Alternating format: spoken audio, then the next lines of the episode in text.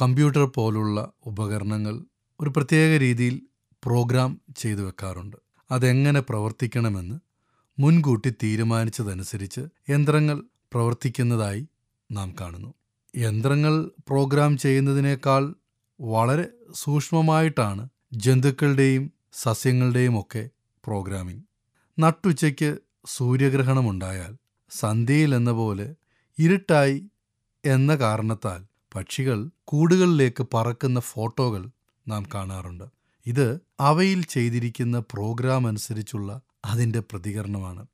എന്നാൽ മനുഷ്യന്റെ പ്രതികരണം പ്രോഗ്രാം ചെയ്തതനുസരിച്ചല്ല.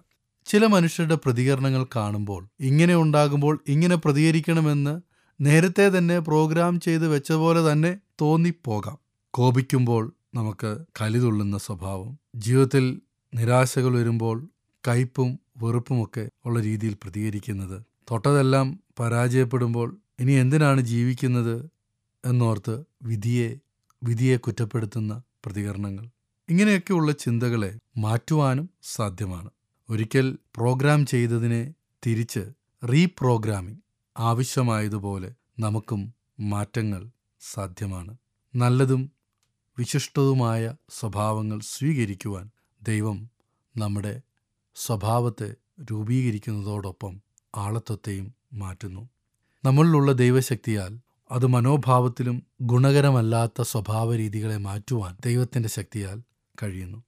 പരിചയസമ്പന്നമായ പല തെറ്റായ രീതികളും ശീലങ്ങളുമൊക്കെ തുടച്ചു മാറ്റി വളരെ അനുഗ്രഹിക്കപ്പെട്ട മേന്മയേറിയ ജീവിതം നയിക്കണം എന്നാണ് നമ്മെപ്പറ്റിയുള്ള ദൈവിക പദ്ധതി.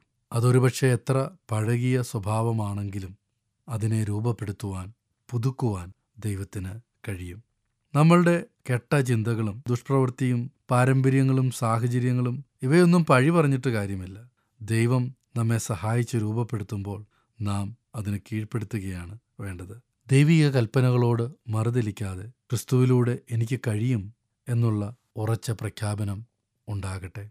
എന്നെ ശക്തനാക്കുന്നവൻ മുഖാന്തരം ഞാൻ സകലത്തിനും മതിയായവൻ എന്ന് നമുക്ക് ഉറയ്ക്കാം. ഞങ്ങളെ വിളിക്കുവാൻ ആഗ്രഹിക്കുന്നുവെങ്കിൽ പൂജ്യം ഒൻപത് എട്ട് എട്ട് പൂജ്യം രണ്ട് രണ്ട് ഒന്ന് ഒമ്പത് അഞ്ച് ഏഴ് എന്ന നമ്പർ ഉപയോഗിക്കുക.